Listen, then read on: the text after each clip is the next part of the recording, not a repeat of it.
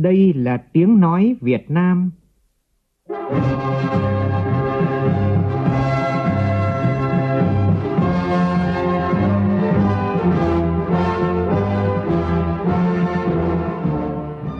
Việt Nam. Là tiếng nói Việt Nam phát thanh từ Hà Nội, thủ đô nước Cộng hòa xã hội chủ nghĩa Việt Nam.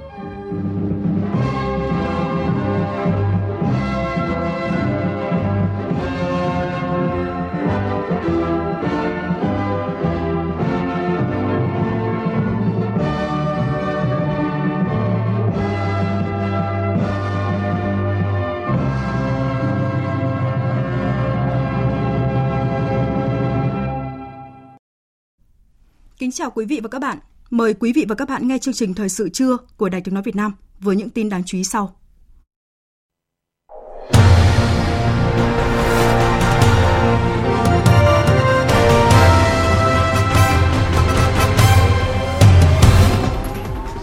Thảo luận về một số nội dung còn ý kiến khác nhau của dự án luật thi đua khen thưởng sửa đổi. Các đại biểu Quốc hội cho rằng dự án luật cần đơn giản hóa thủ tục khen thưởng với những trường hợp có thành tích đột xuất.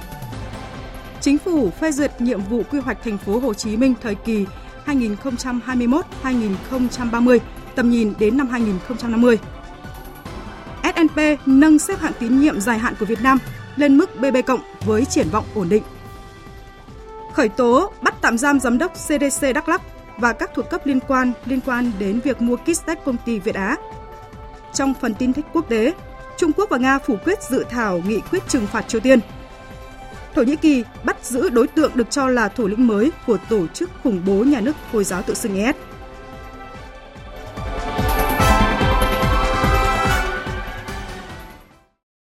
Bây giờ là tin chi tiết.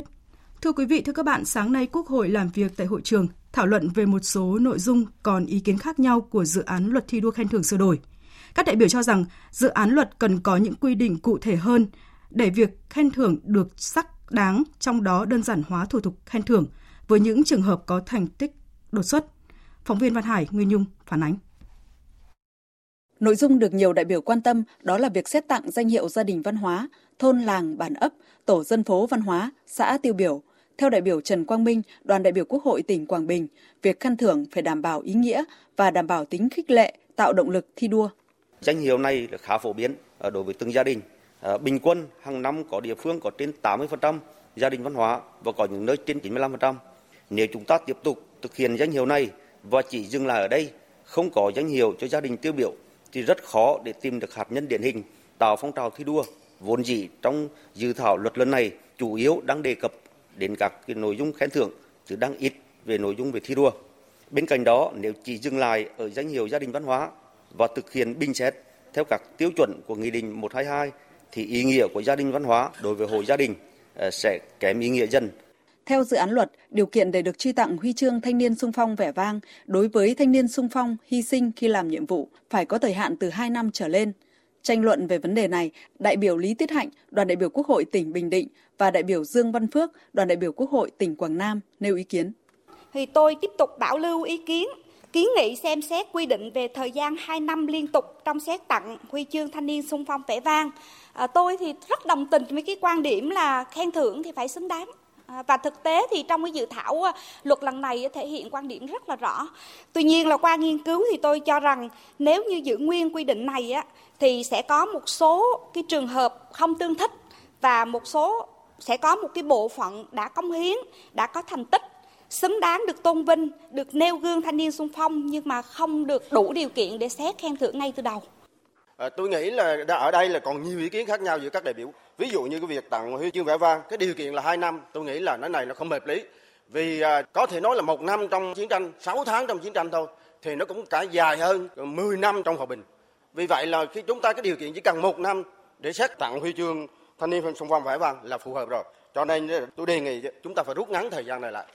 Cho rằng một số quy định về danh hiệu thi đua chưa bao quát hết đối với người lao động trực tiếp, đồng thời quy định tỷ lệ khen thưởng đối với danh hiệu chiến sĩ thi đua đã tạo ra tính hình thức trong phong trào khi cá nhân phải nhường nhau, tập thể khó quyết định. Đại biểu Nguyễn Thị Thu Dung, đoàn đại biểu Quốc hội tỉnh Thái Bình và đại biểu Tô Văn Tám, đoàn đại biểu Quốc hội tỉnh Kon Tum cho rằng luật sửa đổi lần này cần quan tâm khắc phục tối đa sự rườm rà trong thủ tục xét khen thưởng, nhất là đối với trường hợp xét khen thưởng đột xuất, vì khen thưởng kịp thời nhanh chóng thì mới có thể lan tỏa phong trào. Chúng ta biết rằng trách nhiệm nhân rộng điển hình tiên tiến là trách nhiệm của các chủ thể phát động thi đua. Anh nào phát động thi đua thì người đó phải có trách nhiệm nhân rộng cái điển hình tiên tiến. Do vậy ấy, tôi đề nghị là bổ sung cái trách nhiệm này vào trong dự thảo luật để cho đảm bảo đầy đủ, thể chế đầy đủ cái chỉ thị ba mươi tư của Bộ Chính trị. Về quy định tập thể được tặng huân chương lao động và huân chương bảo vệ Tổ quốc, dự án luật quy định phải có từ năm năm trở lên liên tục được công nhận danh hiệu tập thể xuất sắc hoặc đơn vị quyết thắng. Trong thời gian đó phải có từ một đến hai lần được tặng cờ thi đua của chính phủ hoặc hai đến bốn lần được tặng cờ thi đua của bộ, ban, ngành, tỉnh. Cho rằng điều này chưa hợp lý, đại biểu Đỗ Văn Yên, đoàn đại biểu Quốc hội tỉnh Bà Rịa, Vũng Tàu phân tích. Công nhận danh hiệu tập thể lao động xuất sắc hoặc đơn vị quyết thắng như trên là tôi thấy là chưa phù hợp, vì trong mười năm liên tục hoặc năm năm đó sẽ có một số năm phải được tặng được hai danh hiệu, đó là vừa được tặng danh hiệu tập thể lao động xuất sắc hoặc đơn vị quyết thắng, vừa được tặng cờ thi đua. Như vậy là trùng khen và chưa phù hợp với nguyên tắc khen thưởng. Quy định tại cái điểm C khoản hai của dự thảo luật đó là không được khen thưởng đối với nhiều hình thức cho một cái thành tích đã đạt được. Mặt khác, về thực tế, các cái tập thể có quy mô lớn sẽ rất khó khăn đáp ứng tiêu chuẩn mười năm liên tục trở lên hoặc năm năm liên tục trở lên được tặng cái danh hiệu tập thể lao động xuất sắc hoặc đơn vị quyết thắng để đạt được cái khen thưởng. Vì vậy tôi đề nghị là chỉnh lý lại theo cái hướng là giữ nguyên cái tiêu chuẩn khen thưởng. Trước đó sáng nay, Quốc hội nghe tờ trình và báo cáo thẩm tra dự án luật thực hiện dân chủ ở cơ sở. Theo tờ trình của Chính phủ, dự án luật thực hiện dân chủ ở cơ sở nhằm kịp thời thể chế hóa chủ trương, thực hành và phát huy rộng rãi dân chủ xã hội chủ nghĩa, quyền làm chủ và vai trò chủ thể của nhân dân, với phương châm dân biết, dân bàn, dân làm, dân kiểm tra, dân giám sát, dân thụ hưởng và thực hiện đúng đắn hiệu quả dân chủ trực tiếp, dân chủ đại diện, đặc biệt là dân chủ ở cơ sở, được nhấn mạnh trong văn kiện Đại hội lần thứ mười ba của Đảng. Tiếp tục cụ thể hóa quyền làm chủ của nhân dân, quyền con người, quyền và nghĩa vụ cơ bản của công dân được quy định trong Hiến pháp năm hai không một ba. Trên cơ sở đó, góp phần xây dựng và hoàn thiện nhà nước pháp quyền xã hội chủ nghĩa Việt Nam của nhân dân, do nhân dân và vì nhân dân. Trên cơ sở kế thừa các quy định còn phù hợp của pháp lệnh và nghị định về nội dung này, dự án luật thực hiện dân chủ ở cơ sở có nhiều điểm mới, trong đó đã quy định cụ thể quyền và nghĩa vụ của công dân, cán bộ, công chức, viên chức, người lao động trong thực hiện dân chủ ở cơ sở, có bổ sung quy định về ủy quyền thực hiện dân chủ ở cơ sở, quyền khiếu nại, khởi kiện, tố cáo hành vi vi phạm pháp luật về thực hiện dân chủ ở cơ sở, quyền thụ hưởng thành quả phát triển kinh tế xã hội của đất nước và nghĩa vụ kịp thời phản ánh, kiến nghị, báo cáo cơ quan có thẩm quyền khi phát hiện hành vi vi phạm pháp luật về thực hiện dân chủ ở cơ sở. Đồng thời, dự án luật đã mở rộng phạm vi công khai thông tin ở cấp xã phù hợp với quy định của luật tiếp cận thông tin và pháp luật hiện hành.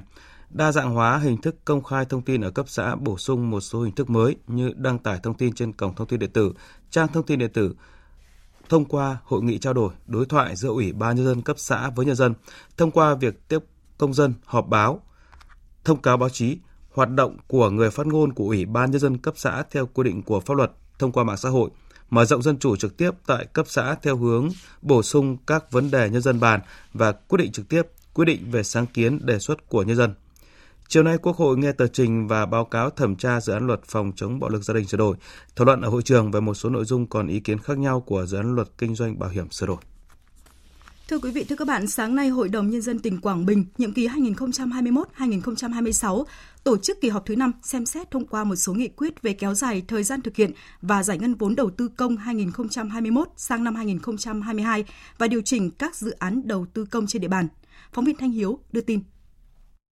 Năm hai nghìn không trăm hai mươi mốt, nhiều công trình dự án tại tỉnh Quảng Bình sử dụng ngân sách cấp tỉnh, cấp huyện, cấp xã bị chậm tiến độ nên chưa giải ngân hết nguồn vốn đã được bố trí. Ủy ban Nhân dân tỉnh Quảng Bình đã trình Hội đồng Nhân dân tỉnh kéo dài thời gian thực hiện và giải ngân kế hoạch đầu tư công của năm trăm tám mươi tám dự án với tổng số vốn hơn ba trăm ba mươi hai tỷ đồng từ năm hai nghìn không trăm hai mươi mốt sang năm hai nghìn không trăm hai mươi hai. Hiện nay, số dự án công trình chậm tiến độ của tỉnh tương đối lớn, tỷ lệ giải ngân rất thấp. Hội đồng Nhân dân tỉnh Quảng Bình đề nghị Ủy ban Nhân dân tỉnh làm rõ nguyên nhân chậm giải ngân của từng dự án, chấn chỉnh trách nhiệm của chủ đầu tư trong việc quản lý, điều hành dự án. Tỉnh Quảng Bình không kéo dài thời gian thực hiện và giải ngân đối với những dự án không đúng quy định. Kỳ họp Hội đồng Nhân dân tỉnh Quảng Bình lần này đã xem xét thông qua mười sáu dự thảo nghị quyết về các chủ trương chính sách phát triển kinh tế xã hội của tỉnh, thông qua một số nghị quyết trong lĩnh vực đầu tư công như điều chỉnh kéo dài thời gian thực hiện và giải ngân vốn đầu tư công. Ông Trần Hải Châu, Phó Bí thư Thường trực Chủ tịch Hội đồng Nhân dân tỉnh Quảng Bình cho biết. Hội đồng tỉnh đề nghị Ủy ban nhân tỉnh, Chủ tịch Ủy ban nhân tỉnh, Thường trực Hội đồng nhân tỉnh, các sở ban ngành và chính quyền địa phương theo chức năng, nhiệm vụ và quyền hạn được giao cần khẩn trương tổ chức triển khai thực hiện nhanh chóng, kịp thời để nghị quyết vừa được thông qua đi vào cuộc sống và phát huy hiệu quả. Trong đó tập trung thực hiện các giải pháp đẩy nhanh và giải ngân vốn đầu tư công và sử dụng vốn đầu tư có hiệu quả. Chương trình thời sự trưa tiếp tục với những tin đáng chú ý khác. Sáng nay, thành phố Hà Nội tổ chức lễ tuyên dương khen thưởng huấn luyện viên. Vận động viên Hà Nội đạt thành tích xuất sắc tại Đại hội Thể thao Đông Nam Á lần thứ ba mươi mốt. Dự lễ tuyên dương có Ủy viên Bộ Chính trị, Bí thư Thành ủy Hà Nội Đinh Tiến Dũng. Phóng viên Đài Tiếng Nói Việt Nam thông tin. Tham dự Đại hội Thể thao Đông Nam Á lần thứ ba mươi mốt, Đoàn Thể thao Hà Nội đóng góp ba trăm ba mươi hai thành viên cho Đoàn Thể thao Việt Nam, gồm hai trăm năm mươi bảy vận động viên và sáu mươi tám huấn luyện viên. hai trăm năm mươi bảy vận động viên của Đoàn Thể thao Hà Nội dự đại hội tham gia thi đấu tại ba mươi bảy môn, đóng góp sáu mươi hai huy chương vàng, ba mươi lăm huy chương bạc và năm mươi tư huy chương đồng. Trong đó có nhiều huy chương vàng ở các môn trong hệ thống thi đấu Olympic, thi đấu châu lục a sê an như ủ xu tám trên mười huy chương vàng, vật tám huy chương vàng, đua thuyền năm huy chương vàng, đấu kiếm bốn trên năm huy chương vàng. Qua đó khẳng định trong thành tích chung của Đoàn Thể thao Việt Nam tại SEA Games ba mươi mốt có sự đóng góp quan trọng của Đoàn Thể thao Hà Nội. Vận động viên Vũ Thành An, bộ môn kiếm quốc tế, giành được hai huy chương vàng tại SEA Games ba mươi mốt và cũng là kỳ SEA Games thứ tư liên tiếp giành huy chương vàng tuyệt đối tại tất cả các nội dung được đăng ký thi đấu, chia sẻ. Đây là một kỳ SEA Games đầy cảm xúc với cá nhân. Khi được giao nhiệm vụ, vận động viên Hà Nội rước đuốc lửa tại đại hội từ Bảo tàng Hồ Chí Minh về khu Liên hợp Thể thao Quốc gia Mỹ Đình và được lựa chọn là vận động viên Việt Nam đọc lời tuyên thệ vận động viên tại SEA Games ba mươi mốt. Điều đó giúp cháu tăng thêm sức mạnh tinh thần, ý chí, nghị lực, bản lĩnh, quyết tâm thi đấu vì màu cờ sắc áo của Tổ quốc và thể thao thủ đô. Phát biểu tại lễ tuyên dương, Bí thư Thành ủy Hà Nội Đinh Tiến Dũng ghi nhận, nhiệt liệt chúc mừng các huấn luyện viên, vận động viên của Đoàn Thể thao Hà Nội. Thành tích của Thể thao Hà Nội tại Đại hội Thể thao Đông Nam Á lần thứ ba mươi mốt chính là những phần thưởng cao quý, xứng đáng đối với sự nỗ lực, cố gắng, quyết tâm không ngừng của các huấn luyện viên, vận động viên Hà Nội. Đồng thời khẳng định sự lãnh đạo, chỉ đạo, đầu tư đúng hướng của thành phố về chiến lược phát triển thể dục thể thao thủ đô. Sáng nay, Ủy ban Nhân dân thành phố Đà Nẵng phát động tháng hành động vì trẻ em hai không hai hai với chủ đề chung tay bảo vệ trẻ em, hãy lên tiếng phòng chống xâm hại bạo lực trẻ em. Phóng viên Đài Tiếng Nói Việt Nam thông tin. Tháng hành động vì trẻ em năm nay diễn ra từ nay đến ngày ba mươi tháng sáu nhằm nâng cao nhận thức, trách nhiệm và tăng cường công tác phối hợp của các ngành, các cấp trong việc thực hiện các biện pháp phòng ngừa, hỗ trợ, can thiệp để bảo vệ trẻ em kịp thời, hiệu quả, nhất là trong gia đình. Qua đó, thúc đẩy phong trào toàn dân bảo vệ, chăm sóc và giáo dục trẻ em, tạo điều kiện vận động nguồn lực để mọi trẻ em có được mùa hè an toàn, lành mạnh. Thành phố Đà Nẵng hiện có hai trăm chín mươi chín nghìn trẻ em dưới mười sáu tuổi, trong đó có hơn mười lăm nghìn trẻ em hoàn cảnh đặc biệt khó khăn. Ông Lê Văn Minh, Phó Giám đốc Sở Lao động Thương binh và Xã hội thành phố Đà Nẵng cho biết. Hướng đến xây dựng một cộng đồng an toàn, thân thiện với trẻ em, thành phố cũng rất mong các sở ngành, các địa phương chung tay triển khai tháng hành động về trẻ em với các hoạt động thiết thực, hiệu quả và chú trọng một số nội dung tăng cường cái vận động nguồn lực giúp đỡ chăm sóc trẻ em, xây dựng nâng cấp các công trình phúc lợi, các chương trình hỗ trợ nhằm cải thiện điều kiện sống, tạo cơ hội phát triển toàn diện, bình đẳng cho mọi trẻ em, đặc biệt là trẻ em nghèo, trẻ em dân tộc thiểu số, trẻ em có hoàn cảnh đặc biệt khó khăn. Thưa quý vị và các bạn, kết quả điều tra quốc gia về lao động trẻ em cho thấy tỷ lệ trẻ em Việt Nam tham gia làm việc đã giảm từ mười lăm phẩy năm phần trăm năm hai không một hai xuống còn chín phẩy một phần trăm năm hai không một tám. Đây là thông tin được đưa ra tại Hội thảo quốc tế về các cam kết quốc tế liên quan đến phòng ngừa và xóa bỏ lao động trẻ em. Sự kiện do Bộ Lao động Thương binh và Xã hội phối hợp với Tổ chức Lao động Quốc tế và Liên đoàn Thương mại và Công nghiệp Việt Nam tổ chức sáng nay tại Hà Nội. Phản ánh của phóng viên Hà Nam. Các nghiên cứu về lao động trẻ em gần đây cho thấy có ba nguyên nhân chủ yếu khiến một số trẻ em ở Việt Nam phải tham gia lao động là do hộ gia đình nghèo và gia đình dễ bị tổn thương, do nhận thức còn hạn chế của một bộ phận cha mẹ, gia đình và của chính trẻ em về giá trị của học tập để có công việc phù hợp và thu nhập bền vững, và đại dịch covid mười chín làm suy giảm sự tăng trưởng kinh tế, ảnh hưởng đến việc làm và thu nhập của các hộ gia đình. Vì vậy, một số trẻ em phải tham gia lao động như là một phương sách để đối phó với tình trạng giảm sút thu nhập và sinh kế. Trước thực trạng này, về phía Tổ chức Lao động Quốc tế, bà Ingrid Kristensen, Giám đốc Văn phòng Tổ chức Lao động Quốc tế tại Việt Nam khuyến nghị, để đảm bảo các hộ gia đình có nguy cơ không bị ảnh hưởng bởi tác động của đại dịch covid mười chín dẫn đến gia tăng lao động trẻ em, các chương trình, chính sách xóa đói giảm nghèo, các cơ hội học nghề cho trẻ em, đặc biệt là tại các vùng nông thôn ở Việt Nam cần được ưu tiên. Tôi cũng rất lấy làm tự hào được lặp lại một lần nữa là Việt Nam là một trong những quốc gia tiên phong của Liên minh tám chấm bảy, và hiện nay thì cộng đồng quốc tế uh, đang đều uh, hướng đến Việt Nam để lấy cảm hứng trong nỗ lực toàn cầu về phòng ngừa và xóa bỏ lao động trẻ em. Đây chính là thời điểm để hành động. Với hơn một thế kỷ có tích lũy nhiều kinh nghiệm và chuyên môn trong công tác phòng ngừa và xóa bỏ lao động trẻ em, thì Tổ chức Lao động Quốc tế cam kết tiếp tục hỗ trợ các nỗ lực của Việt Nam để phòng ngừa và xóa bỏ lao động trẻ em, đồng thời tôn trọng và thực hiện các tiêu chuẩn và cam kết về lao động quốc tế trong bối cảnh hội nhập quốc tế sâu rộng hơn. Và khi hợp lực cùng nhau thì chúng ta có thể đảm bảo rằng Việt Nam sẽ không bị bỏ lại phía sau trong cuộc chiến trên toàn cầu để bảo vệ là trẻ em, phòng ngừa và xóa bỏ lao động trẻ em, và chúng ta có thể cùng phối hợp trong mục tiêu chung thúc đẩy các can thiệp chính sách có ý nghĩa và các phản ứng chính sách về phòng ngừa và xóa bỏ lao động trẻ em. Để giảm thiểu tình trạng lao động ở trẻ em, Chính phủ Việt Nam đã và đang tập trung vào một số giải pháp cơ bản, bao gồm thực hiện phổ cập giáo dục phổ thông, chính sách xóa mù chữ và các chính sách đảm bảo công bằng về tiếp cận giáo dục cho trẻ em dân tộc thiểu số, trẻ em khuyết tật, trẻ em trong các hộ gia đình nghèo và trẻ em có hoàn cảnh đặc biệt khác, tăng cường các chính sách an sinh xã hội, chính sách giảm nghèo ở Việt Nam, trong đó trẻ em là đối tượng ưu tiên. Tập trung giảm thiểu các tác động tiêu cực của đại dịch covid mười chín, làm gián đoạn việc học tập và gia tăng nguy cơ lao động trẻ em thuộc các hộ nghèo, cận nghèo và trẻ em dân tộc thiểu số, trẻ em vùng núi, vùng sâu, vùng xa, bãi ngang và hải đảo. Tại Cần Thơ, sáng nay, Hội thi Tin học trẻ thành phố Cần Thơ lần thứ hai mươi ba năm hai nghìn không trăm hai mươi hai chính thức diễn ra. Phóng viên Hồng Phương, thường trú đồng bằng sông Cửu Long, thông tin. Hội thi tin học trẻ lần này có một trăm ba mươi tám thí sinh của các trường tiểu học, trung học cơ sở và trung học phổ thông đã được thi tuyển từ các địa phương tham gia. Trong hai ngày hai mươi bảy và hai mươi tám tháng năm, thí sinh tranh tài qua phần thi lập trình thiết kế các sản phẩm sáng tạo bằng tất cả các công cụ, phần mềm, phần cứng hiện có nhằm phục vụ học tập, giải trí và các nhu cầu thực tiễn khác. Hội thi nhằm phát hiện, tập hợp và phát huy những năng khiếu trẻ về tin học cho thành phố Cần Thơ.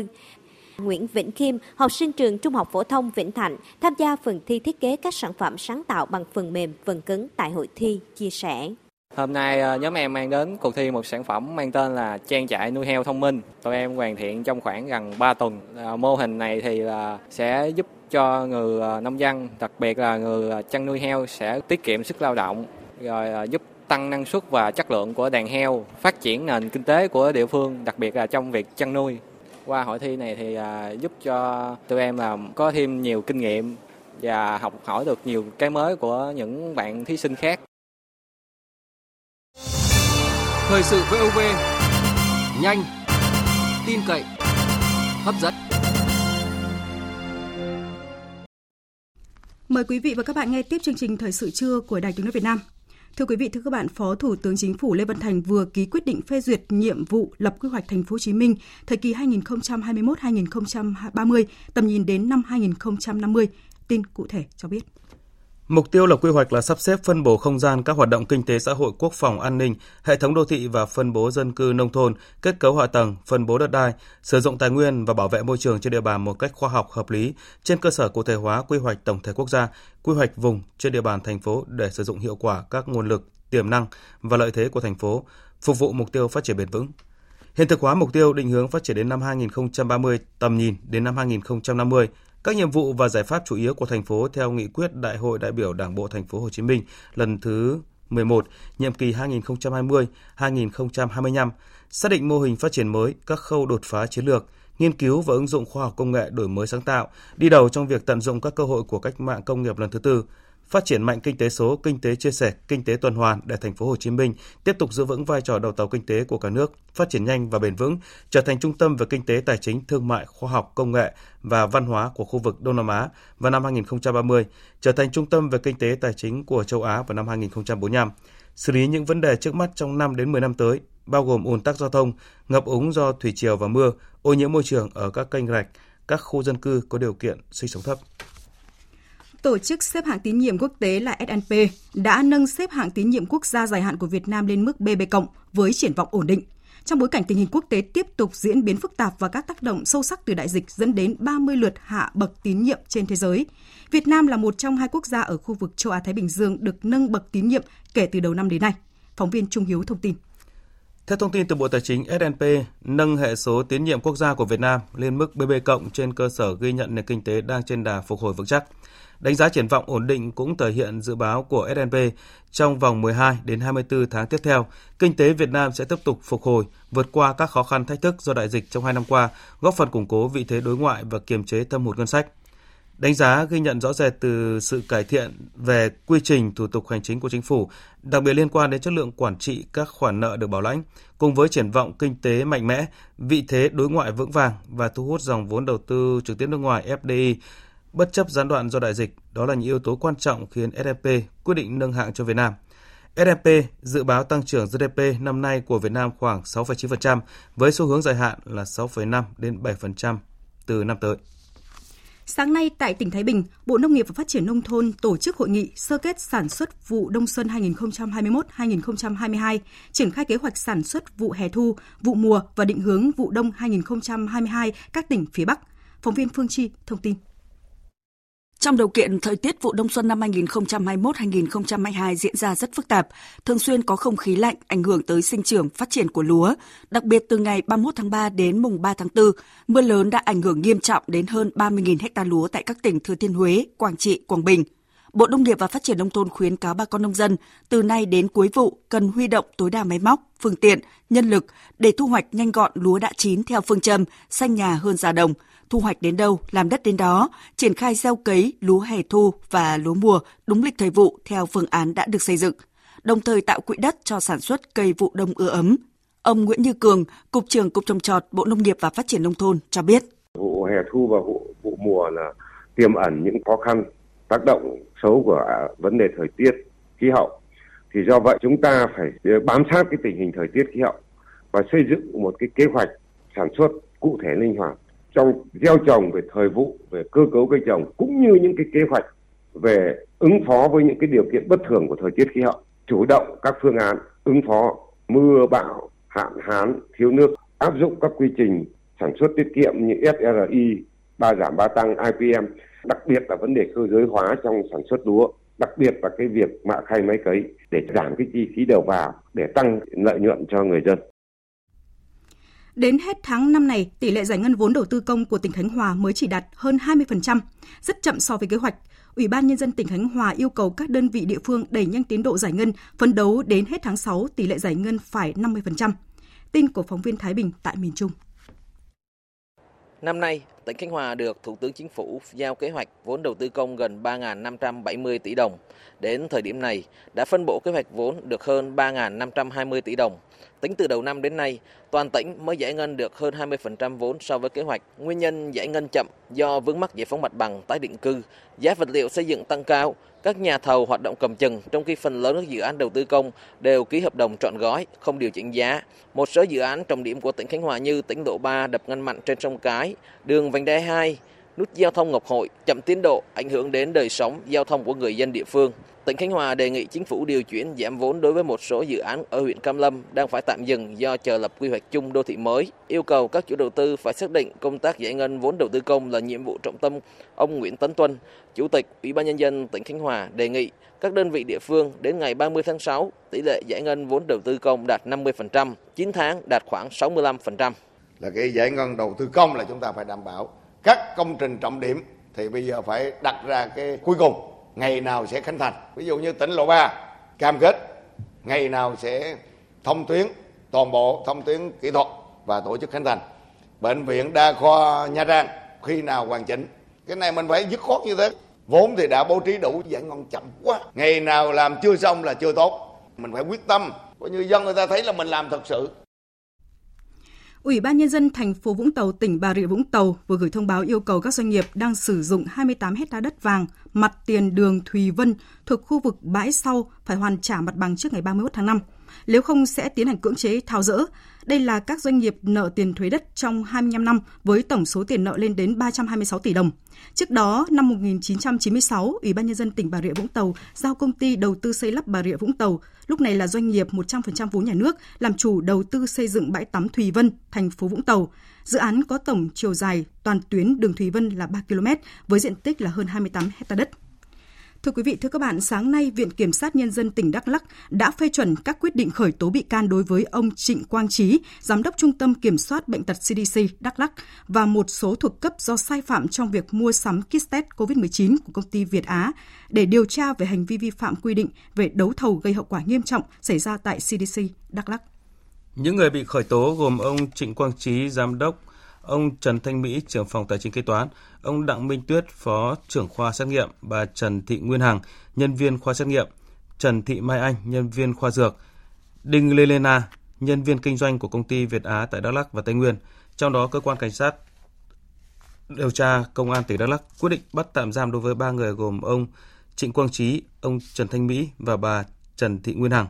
Trước đó, xê đê xê Đắk Lắk mua sắm hơn sáu mươi ba nghìn kit test covid mười chín tổng giá trị hơn mười ba tỷ đồng của công ty Việt Á. Sau khi nhận được tiền thanh toán, công ty Việt Á đã chuyển vào tài khoản của bà Đinh Lê Lê Na, nhân viên kinh doanh của công ty Việt Á tại Đắk Lắk và Tây Nguyên để chi cho bốn trong năm cá nhân tại xê đê xê Đắk Lắk với tổng số tiền hơn ba tỷ đồng. Tiếp tục thông tin công tác khắc phục hậu quả mưa lũ. Tại tỉnh Điện Biên, do tình hình mưa lớn kéo dài trong những ngày qua, tại bản Huồi Đắp, xã Nậm Tin, huyện Nậm Bồ xuất hiện tình trạng sạt lở, sụt lún sâu. Nguy cơ sạt lở cả quả đồi gây ảnh hưởng đến tài sản và đe dọa tính mạng của hai mươi sáu hộ với gần một trăm bốn mươi nhân khẩu đang phải di rời khẩn cấp để đảm bảo an toàn. Tại cuộc họp hôm qua, chính quyền địa phương đã thống nhất các giải pháp đưa các hộ dân này đến nơi ở mới. Hiện các cơ quan chuyên môn đang tiến hành các thủ tục để bàn giao đất ở sớm nhất cho người dân. Còn tại tỉnh Lâm Đồng, mưa lớn kéo dài sáng qua khiến một số khu vực thuộc địa bàn hai xã là Mỹ Đức và Đạ Pan của huyện Đạ Tèn bị ngập sâu. Thiệt hại theo thống kê bước đầu của cơ quan chức năng là có hai mươi hai nhà ở của người dân tại các thôn năm và bảy của xã Mỹ Đức và thôn Xuân Châu của xã Đạ Bản đã bị nước tràn vào, ngập sâu không phẩy năm mét. Mưa lớn, mực nước dâng cao cũng khiến hai trăm bảy mươi hectare cây trồng, chủ yếu là diện tích dâu tằm, kênh quả và một số ao nuôi cá của người dân ở các vùng trũng thấp của hai xã bị ngập và hư hỏng. Các tuyến đường liên thôn, đường đi qua địa bàn xã Đạ Bản bị xói mòn sạt lở, nhất là những đoạn đường đang thi công. Công tác khắc phục hậu quả đang được chính quyền địa phương và các lực lượng chức năng tích cực triển khai. Tiếp theo, biên tập viên Đài Tiếng nói Việt Nam chuyển đến những quý vị những thông tin thời tiết đáng chú ý. Thưa quý vị và các bạn, hôm nay mưa tập trung ở khu vực Lai Châu, Lào Cai, Hà Giang, Yên Bái, Tuyên Quang, Bắc Cạn và Cao Bằng với lượng mưa có thể đạt từ năm mươi đến một trăm mi li mét. Các nơi khác ở Bắc Bộ, lượng mưa phổ biến từ ba mươi đến sáu mươi mi li mét, có nơi trên chín mươi mi li mét. Ban ngày có những khoảng tạm giảm mưa, thế nhưng chiều tối mưa sẽ quay trở lại với nhiệt độ từ hai mươi bảy đến ba mươi mốt độ. Với miền Trung, mưa dông chỉ xảy ra về chiều tối trên diện hẹp, còn từ sáng đến trưa trời nắng và khá nóng. Nhiệt độ cao nhất tại các thành phố từ Thanh Hóa vào đến Phan Thiết khoảng ba mươi hai đến ba mươi lăm độ. Tây Nguyên do yếu tố địa hình và mưa đến sớm nên ban ngày trời khá mát mẻ. Nhiệt độ tại Kon Tum, Pleiku, Buôn Ma Thuột chỉ từ hai mươi ba đến hai mươi bảy độ. Còn với Nam Bộ, cục bộ xuất hiện mưa to nên nhiệt độ không nơi nào vượt quá ba mươi hai độ.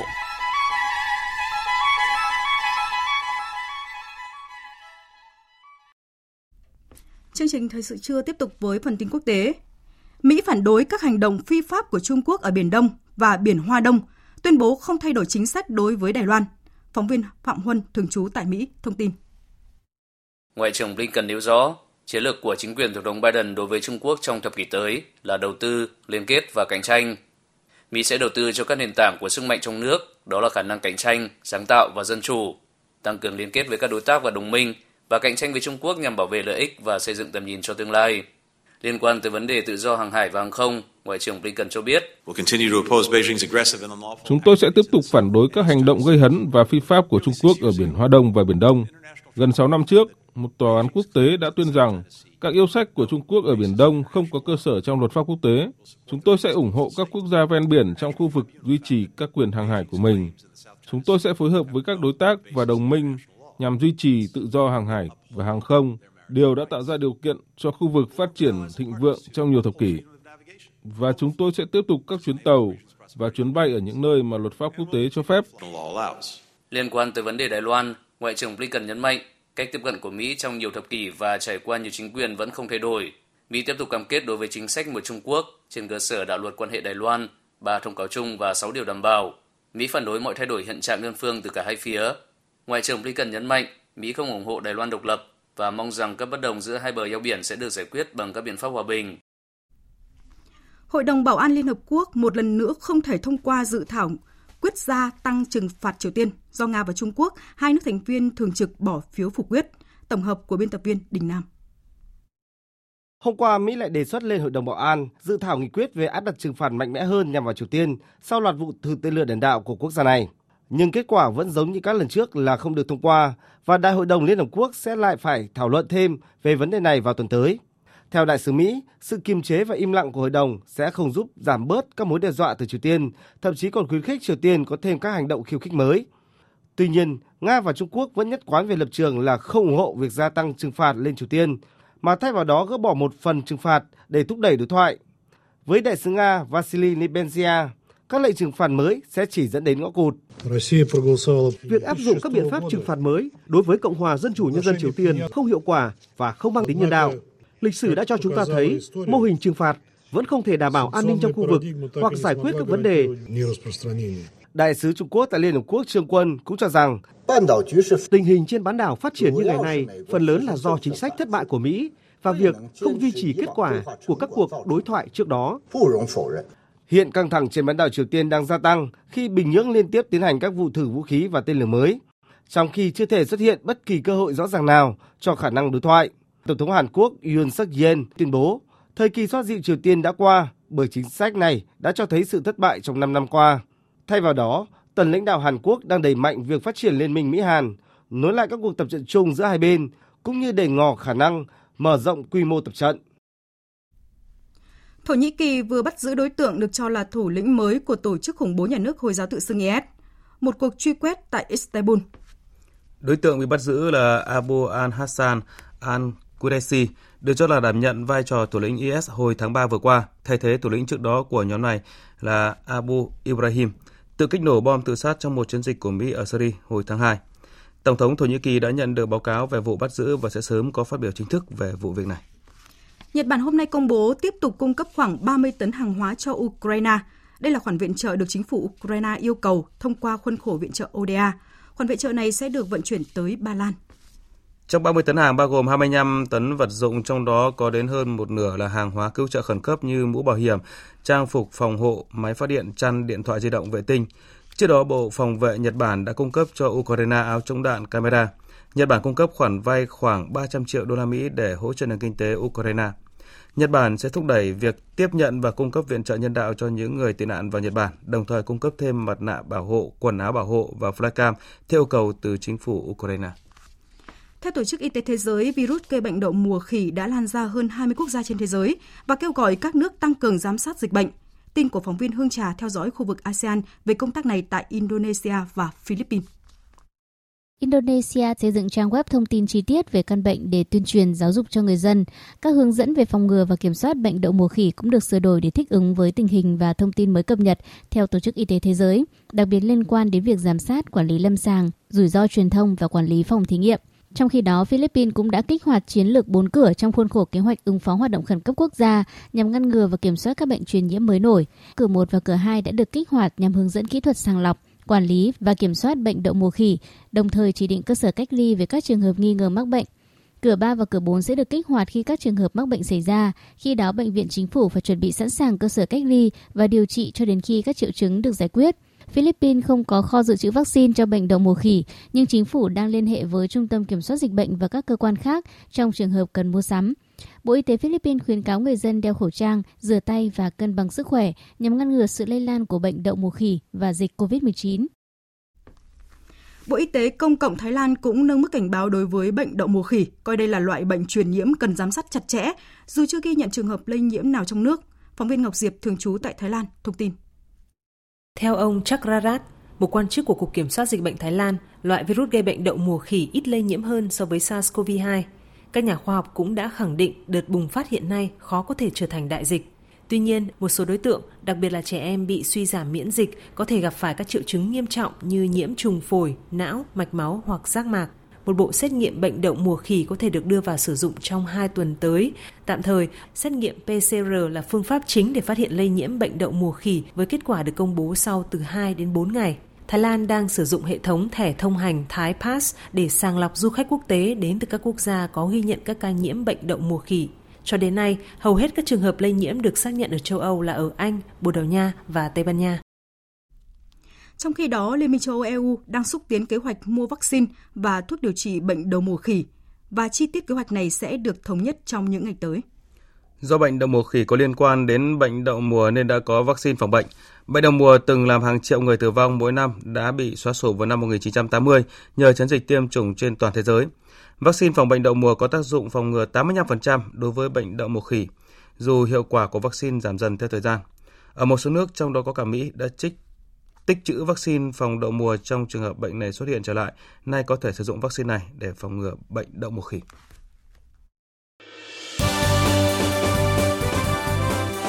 Thời sự tiếng nói Việt Nam. Thông tin nhanh, bình luận sâu, tương tác đa chiều.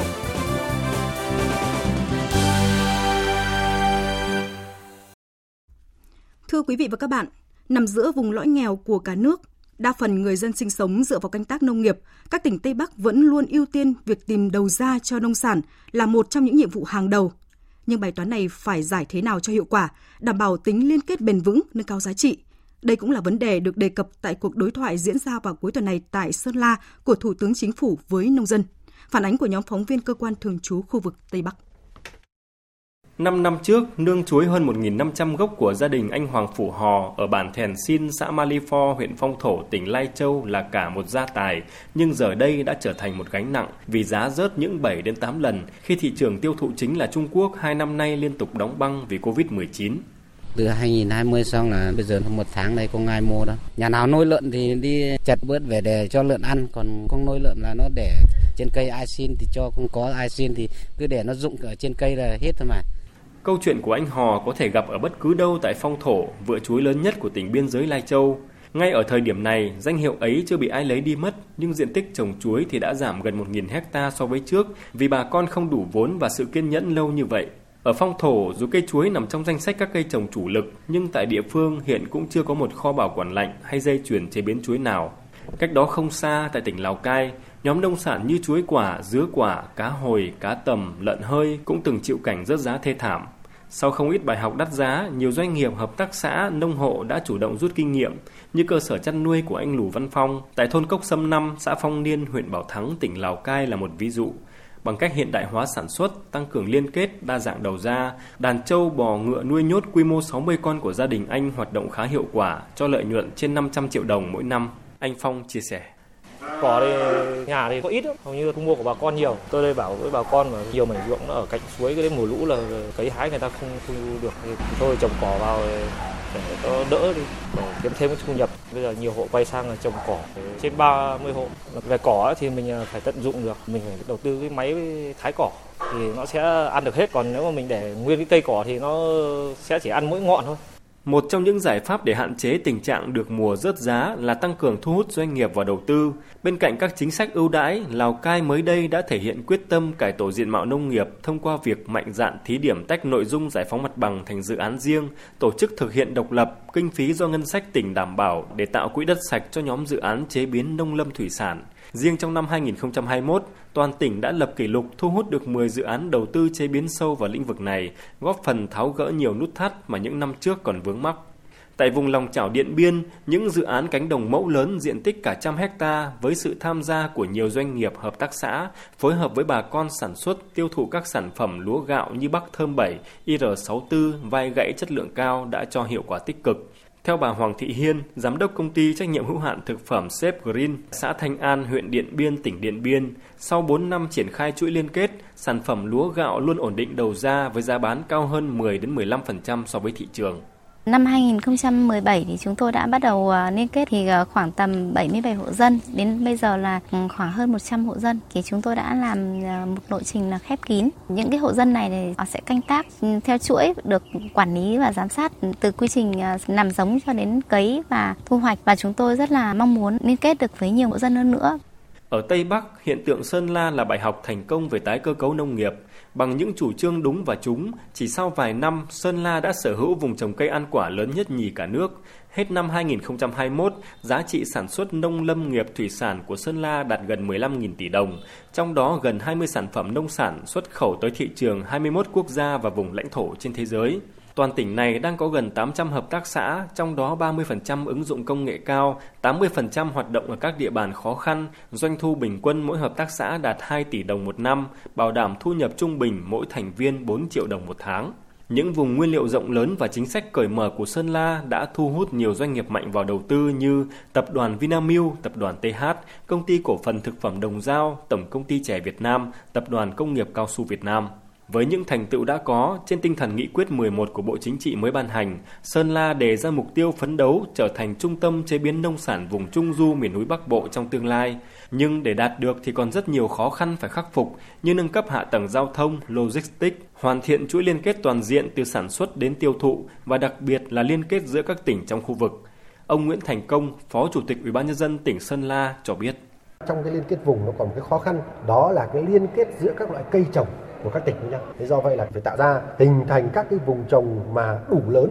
giữa các tỉnh với nhau cho những nhà máy chế biến lớn để làm sao chúng ta không có những trồng chéo và có những phát triển nóng các cái vùng cây trồng khác nhau thì nó sẽ tạo thành cái liên kết vùng bền vững. Theo Bộ trưởng Bộ Nông nghiệp và Phát triển Nông thôn Lê Minh Hoan, để thoát khỏi lối mòn nhỏ lẻ, manh mún tự phát ở Việt Nam nói chung và Tây Bắc nói riêng thì phải thay đổi tư duy từ sản xuất nông nghiệp sang kinh tế nông nghiệp. Trước hết cần tổ chức lại sản xuất, lấy kinh tế tập thể làm tiền đề, thúc đẩy các hợp tác xã quy mô lớn phát triển, vừa nuôi dưỡng các hợp tác xã vừa và nhỏ, thậm chí siêu nhỏ, củng cố chặt chẽ các khâu liên kết, tạo ra chuỗi giá trị cao trong một nền kinh tế nông nghiệp xanh bền vững. Ngoài cái chuyện mà chúng ta nâng cao cái sản lượng, nâng cao cái năng suất, nâng cao cái chất lượng thì chúng ta phải cải tiến một cái quy trình canh tác để mà chúng ta chứng minh rằng những cái sản phẩm của chúng ta là những sản phẩm nông nghiệp sinh thái, nông thôn hiện đại, nông dân văn minh thì cái nền kinh tế nó tăng lên và cái lợi nhuận, cái giá trị nó mang lại nó cao hơn. Bộ trưởng Lê Minh Hoan cũng lưu ý, với địa bàn chiến lược như Tây Bắc cũng cần nghĩ khác, nghĩ mới, nghĩ lớn để phát huy được vai trò là cửa ngõ, là phên dậu, là lá phổi xanh của vùng cũng như của cả nước. Nhưng bản thân Tây Bắc nằm trong vùng lõi nghèo, còn rất nhiều khó khăn thì chủ thể con người là vô cùng quan trọng. Đây mới là động lực thực sự để tạo nên đột phá nên cần hỗ trợ, trang bị kiến thức cho nông dân, đồng bào thiểu số ngay tại thôn bản để họ tham gia tích cực vào nền kinh tế nông nghiệp. Tiếp theo chương trình là trang tin đầu tư tài chính và bản tin thể thao. Trang tin đầu tư tài chính. Thưa quý vị và các bạn, giá vàng trong nước và thế giới tiếp tục tăng trong phiên sáng nay. Công ty vàng bạc đá quý Sài Gòn đang niêm yết giá vàng ét gi xê mua vào sáu mươi tám triệu bốn trăm nghìn đồng một lượng, bán ra là sáu mươi chín triệu bốn trăm nghìn đồng một lượng. Sáng nay, công ty vàng bạc đá quý Bảo Tín Minh Châu niêm yết giá vàng theo trạng thái đi ngang ở mức mua vào là năm mươi tư triệu một trăm tám mươi nghìn đồng, bán ra năm mươi tư triệu chín trăm ba mươi nghìn đồng một lượng. Trên thị trường thế giới, giá vàng đang được niêm yết trên sàn Kitco là một nghìn tám trăm năm mươi lăm đô la Mỹ một ounce. Sáng nay, Ngân hàng Nhà nước công bố tỷ giá trung tâm đồng Việt Nam với đô la Mỹ ở mức hai mươi ba nghìn một trăm lẻ chín đồng đổi một đô la, tăng bốn đồng so với phiên trước, với biên độ cộng trừ ba phần trăm. Tỷ giá trần mà các ngân hàng áp dụng hôm nay là hai mươi ba nghìn tám trăm lẻ hai đồng đổi một đô la và tỷ giá sàn là hai mươi hai nghìn bốn trăm mười lăm đồng một đô la. Theo báo cáo của Trung tâm Phát triển Quỹ đất thành phố Pleiku, Gia Lai, hai tháng sau cuộc đấu giá một trăm lẻ bốn lô đất ở xã Chư Hờ Rông, phường Chi Lăng, địa phương mới chỉ thu được thuế của bảy mươi lăm lô đất. hai mươi chín lô đất có giá trị đấu giá trên ba mươi tỷ đồng còn lại có nguy cơ bị các cá nhân bỏ cọc. Trong đó, lô đất có diện tích hai trăm lẻ chín mét vuông được đấu giá mức cao nhất là ba phẩy một tỷ đồng, gấp mười lần giá khởi điểm.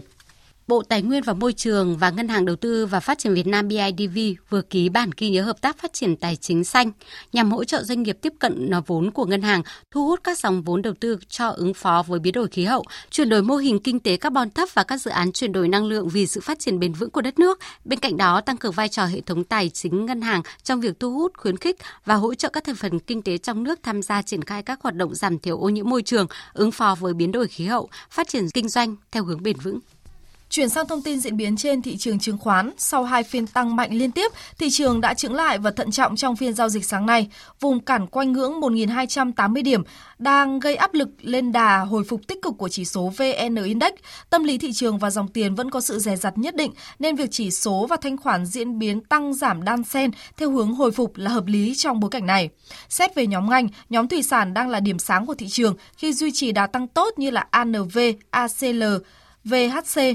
Kết thúc phiên giao dịch sáng, vê en Index tăng chín phẩy hai điểm, đạt một nghìn hai trăm bảy mươi bảy phẩy bảy mươi bảy điểm. hát en Index giảm không phẩy tám mươi lăm điểm, đạt ba trăm mười hai phẩy bốn mươi ba điểm.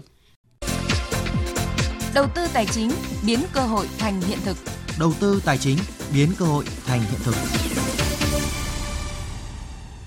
Sáng nay, Ngân hàng Nhà nước Việt Nam đã tổ chức hội nghị trực tuyến toàn ngành triển khai chương trình hỗ trợ lãi suất hai phần trăm từ nguồn ngân sách nhà nước bốn mươi nghìn tỷ đồng theo Nghị định ba mươi mốt trên hai nghìn không trăm hai mươi hai của Chính phủ và Thông tư không ba trên hai nghìn không trăm hai mươi hai của Ngân hàng Nhà nước. Đây là chương trình mà các doanh nghiệp mong chờ nhất để phục hồi sản xuất kinh doanh. Phóng viên Bảo Ngọc thông tin. Đây là chính sách hỗ trợ lãi suất đầu tiên sử dụng ngân sách nhà nước có quy mô lớn được triển khai qua hệ thống ngân hàng thương mại. Do đó, ngay từ trong quá trình dự thảo, Ngân hàng Nhà nước đã tích cực chủ động phối hợp với các bộ ngành, các ngân hàng thương mại thông qua rất nhiều cuộc họp cũng như lấy ý kiến bằng văn bản để xây dựng hoàn thiện nghị định và thông tư hướng dẫn nhằm sớm đưa ra chính sách hỗ trợ vào thực tiễn, với mục tiêu giúp các doanh nghiệp, hợp tác xã, hộ kinh doanh được tiếp cận nguồn vốn ngân hàng với lãi suất thấp hơn để vượt qua khó khăn, ổn định và phát triển sản xuất kinh doanh. Phó Thống đốc Ngân hàng Nhà nước Đào Minh Tú cho biết. Đây là thời điểm mà có thể là chính thức chúng ta triển khai cái chương trình này sau khi đã có đầy đủ cơ sở về mặt pháp lý để triển khai thực hiện chính sách này. Thế còn việc các tổ chức tín dụng hướng dẫn nội bộ hoặc là có những cái biện pháp về mặt kỹ thuật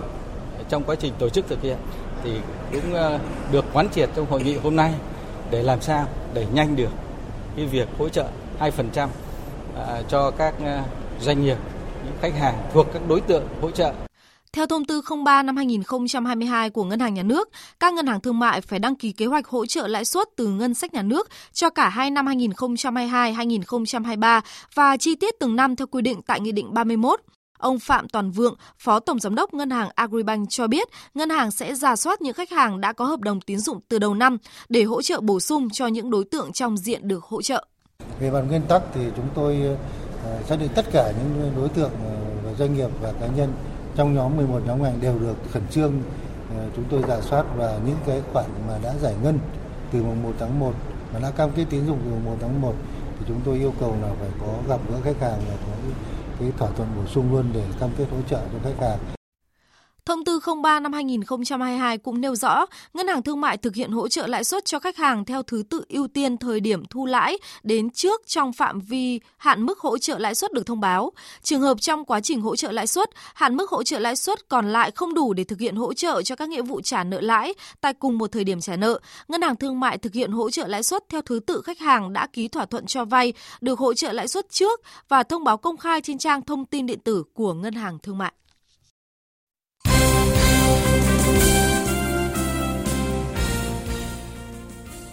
Thưa quý vị và các bạn, chiều qua hai mươi sáu tháng năm, đội tuyển Việt Nam bước vào buổi tập đầu tiên trên sân Trung tâm Đào tạo bóng đá trẻ Việt Nam Hà Nội để chuẩn bị cho trận giao hữu quốc tế với đội tuyển Afghanistan vào ngày mùng một tháng sáu tới. Trung vệ Đỗ Duy Mạnh đánh dấu sự trở lại tập luyện tại đội tuyển Việt Nam sau nhiều tháng vắng mặt vì chấn thương. Cầu thủ thuộc biên chế câu lạc bộ Hà Nội đã có những chia sẻ về vai trò của người đang làm trợ lý cho huấn luyện viên Park Hang-seo là cựu tiền đạo Nguyễn Anh Đức. Với cá nhân em thì anh Đức là một tiền đạo rất là tốt của bóng đá Việt Nam, và với cái kinh nghiệm từng thi đấu rất nhiều năm, bây giờ anh được trải qua những cái lớp học bằng và những cái kinh nghiệm mà anh có trong nhiều năm qua thì em nghĩ sẽ có những cái kinh nghiệm chia sẻ cho các bạn tiền đạo để các bạn có thể tốt hơn và hoàn thiện mình hơn. Tuyển Việt Nam sẽ tập tại Hà Nội vài ngày trước khi di chuyển vào thành phố Hồ Chí Minh từ ngày hai mươi tám tháng năm để chuẩn bị cho trận giao hữu gặp tuyển Afghanistan vào ngày mùng một tháng sáu trên sân Thống Nhất. Đây là trận đấu thuộc FIFA Days, Duy Mạnh bày tỏ. Đây là một trận đấu giao hữu và được cộng điểm ở trên bảng FIFA Ranking thì đó cũng là một trận đấu rất là bổ ích. Em nghĩ với tất cả cầu thủ hiện tại thì các bạn đều rất là sung sức và cố gắng làm sao để tập luyện hòa nhập tốt nhất để có thể cùng nhau thi đấu thật tốt ở trận đấu sắp tới.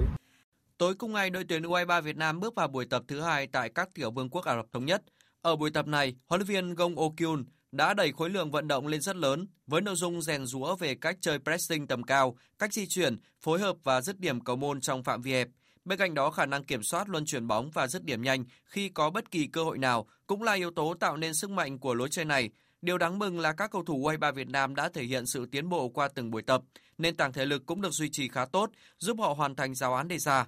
Tiền đạo Trần Danh Trung cho biết. Thời gian vừa qua ở Hà Nội thì em và các bạn cũng đã hòa nhập được lối chơi và em cũng mong là các bạn ở SEA Games lần này quay về sẽ hòa nhập nhanh. Mục tiêu của đội tại mùa giải năm nay sẽ cố gắng chơi tốt từng trận và sẽ cố gắng đi sâu nhất có thể. Cũng trong ngày hôm qua tại Kuala Lumpur, Malaysia, Liên đoàn bóng đá châu Á A F C đã tổ chức lễ bốc thăm chia bảng vòng chung kết giải Futsal châu Á hai không hai hai. Kết quả, đội tuyển Futsal Việt Nam rơi vào bảng D, có sự góp mặt của đương kim Á quân Nhật Bản cùng hai đội tuyển Hàn Quốc và Ả Rập Xê Út. Đội bóng còn lại của khu vực Đông Nam Á là Thái Lan, rơi vào bảng A cùng với đội chủ nhà Kuwait, Iraq và Oman. Bảng B có sự tham dự của các đội tuyển Uzbekistan, Bahrain, Tajikistan và Turkmenistan. Vòng chung kết giải Futsal châu Á hai không hai hai được tổ chức tại Kuwait từ ngày hai mươi lăm tháng chín đến ngày hai mươi lăm tháng mười năm hai không hai hai. Tại SEA Games ba mươi mốt vừa qua, các lực sĩ cử tạ Việt Nam phá tới sáu kỷ lục, trong đó Phạm Thị Hồng Thanh thiết lập ba kỷ lục SEA Games với nội dung cử giật, cử đẩy và tổng cử ở hạng cân sáu mươi tư ki lô gam nữ, qua đó bảo vệ thành công huy chương vàng SEA Games.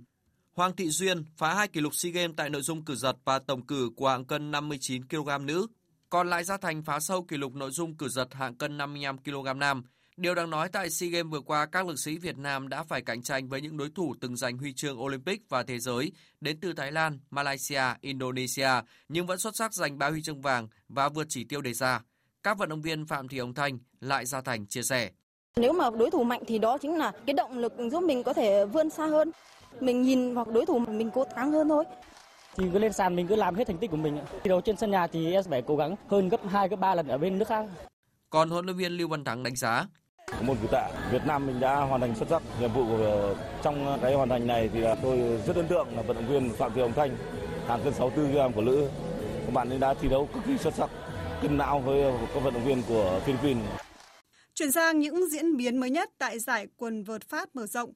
Ở vòng hai nội dung đơn nam, đương kim Á quân Stepanos Tsitsipas phải trải qua bốn set đấu mới đánh bại được tay vợt đang xếp hạng một trăm ba mươi tư thế giới là Zenek Kula với các điểm số sáu ba, bảy sáu, sáu bảy và bảy sáu.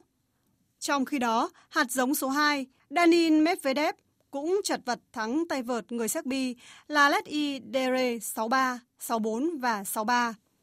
Còn ở những trận đấu đáng chú ý nhất tại vòng hai, nội dung đơn nữ, tay vợt số một thế giới Iga Swiatek thắng nhanh đối thủ người Mỹ Alison Ricke sáu không và sáu hai. Trong khi đó, tay vợt đang xếp hạng mười chín thế giới Simona Halep đã phải dừng bước sau khi để thua ngược Trịnh Quân Trân của Trung Quốc với các điểm số sáu hai, hai sáu và một sáu. Dự báo thời tiết. Mời quý vị và các bạn nghe dự báo thời tiết chiều và đêm nay. Phía Tây Bắc Bộ có mưa rào và dông rải rác, cục bộ có mưa to, gió nhẹ, nhiệt độ từ hai mươi ba đến ba mươi ba độ. Phía Đông Bắc Bộ có mưa rào và dông vài nơi, chiều tối và đêm có mưa rào và dông rải rác, riêng vùng núi có mưa rào và dông rải rác, cục bộ có mưa to. Gió Đông đến Đông Nam cấp hai, cấp ba, nhiệt độ từ hai mươi tư đến ba mươi ba độ. Khu vực từ Thanh Hóa đến Thừa Thiên Huế, chiều nắng có nơi nắng nóng, chiều tối và đêm có mưa rào và dông vài nơi. Riêng phía Bắc, chiều tối và tối có mưa rào và dông rải rác, gió nhẹ, nhiệt độ từ hai mươi tư đến ba mươi lăm độ. Khu vực từ Đà Nẵng đến Bình Thuận, chiều nắng có nơi nắng nóng, chiều tối và đêm có mưa rào và dông vài nơi. Gió Tây Nam cấp hai, cấp ba, nhiệt độ từ hai mươi tư đến ba mươi lăm độ. Khu vực Tây Nguyên và Nam Bộ có mưa rào và dông vài nơi, riêng chiều tối và tối có mưa rào và dông rải rác, cục bộ có mưa to, gió Tây Nam cấp hai, cấp ba, nhiệt độ từ hai mươi đến ba mươi hai độ. Khu vực Hà Nội chiều có mưa rào và dông vài nơi, chiều tối và đêm có mưa rào và dông rải rác, gió Đông đến Đông Nam cấp hai, cấp ba, nhiệt độ từ hai mươi tư cho đến ba mươi ba độ. Dự báo thời tiết biển, vùng biển Bắc Vịnh Bắc Bộ có mưa rào và dông vài nơi, tầm nhìn xa trên mười ki lô mét, gió Đông Nam đến Nam cấp bốn, cấp năm. Vùng biển Nam Vịnh Bắc Bộ, vùng biển từ Quảng Trị đến Quảng Ngãi có mưa rào và dông vài nơi, tầm nhìn xa trên mười ki lô mét, gió Đông Nam đến Nam cấp bốn. Vùng biển từ Bình Định đến Ninh Thuận có mưa rào và dông vài nơi, tầm nhìn xa trên mười ki lô mét, gió Tây Nam đến Nam cấp năm, có lúc cấp sáu, giật cấp bảy, cấp tám, biển động. Vùng biển từ Bình Thuận đến Cà Mau có mưa rào và dông rải rác, tầm nhìn xa trên mười ki lô mét, giảm xuống từ bốn đến mười ki lô mét trong mưa. Gió Tây Nam cấp năm, có lúc cấp sáu, giật cấp bảy, cấp tám, biển động. Vùng biển từ Cà Mau đến Kiên Giang có mưa rào và dông rải rác, tầm nhìn xa trên mười ki lô mét, giảm xuống từ bốn đến mười ki lô mét trong mưa. Gió Tây Nam cấp bốn, cấp năm. Khu vực Bắc và giữa Biển Đông, khu vực quần đảo Hoàng Sa thuộc thành phố Đà Nẵng có mưa rào và dông vài nơi, tầm nhìn xa trên mười ki lô mét, gió Tây Nam đến Nam cấp bốn, cấp năm. Khu vực Nam Biển Đông, khu vực quần đảo Trường Sa thuộc tỉnh Khánh Hòa có mưa rào và dông rải rác, tầm nhìn xa trên mười ki lô mét, giảm xuống từ bốn đến mười ki lô mét trong mưa. Gió Tây Nam cấp năm, riêng vùng biển phía Tây có lúc cấp sáu, giật cấp bảy, biển động. Khu vực Vịnh Thái Lan có mưa rào và dông rải rác, tầm nhìn xa trên mười ki lô mét, giảm xuống từ bốn đến mười ki lô mét trong mưa, gió Tây cấp bốn, cấp năm. Vừa rồi là thông tin dự báo thời tiết. Trước khi kết thúc chương trình, chúng tôi tóm lược những tin chính vừa phát. Thảo luận về một số nội dung còn ý kiến khác nhau của dự án luật thi đua khen thưởng sửa đổi tại kỳ họp thứ ba Quốc hội khóa mười lăm, các đại biểu Quốc hội cho rằng dự án luật cần đơn giản hóa thủ tục khen thưởng với những trường hợp có thành tích đột xuất. S and P nâng xếp hạng tín nhiệm dài hạn của Việt Nam lên mức B B cộng với triển vọng ổn định. Thể hiện dự báo của S and P trong vòng mười hai đến hai mươi tư tháng tiếp theo, kinh tế Việt Nam sẽ tiếp tục phục hồi, vượt qua khó khăn thách thức do đại dịch hai năm qua, góp phần củng cố vị thế đối ngoại và kiềm chế lạm phát. Viện Kiểm sát Nhân dân tỉnh Đắk Lắk phê chuẩn các quyết định khởi tố bị can đối với ông Trịnh Quang Trí, Giám đốc Trung tâm Kiểm soát Bệnh tật C D C Đắk Lắk và một số thuộc cấp do sai phạm trong việc mua sắm kit test covid mười chín của công ty Việt Á để điều tra về hành vi vi phạm quy định về đấu thầu gây hậu quả nghiêm trọng xảy ra tại C D C Đắk Lắk. Hội đồng Bảo an Liên Hợp Quốc một lần nữa không thể thông qua dự thảo nghị quyết gia tăng trừng phạt Triều Tiên do Nga và Trung Quốc, hai nước thành viên thường trực bỏ phiếu phủ quyết, kêu gọi các bên đối thoại thay vì đối đầu. Những thông tin tóm lược vừa rồi đã kết thúc chương trình Thời sự trưa của Đài Tiếng Nói Việt Nam. Chương trình do các biên tập viên Thu Hằng, Hải Quân, Thu Hòa và Thanh Trường thực hiện với sự tham gia của kỹ thuật viên Đoàn Thanh. Chịu trách nhiệm nội dung Hoàng Trung Dũng. Cảm ơn quý vị đã quan tâm theo dõi. Xin kính chào và hẹn gặp lại quý vị.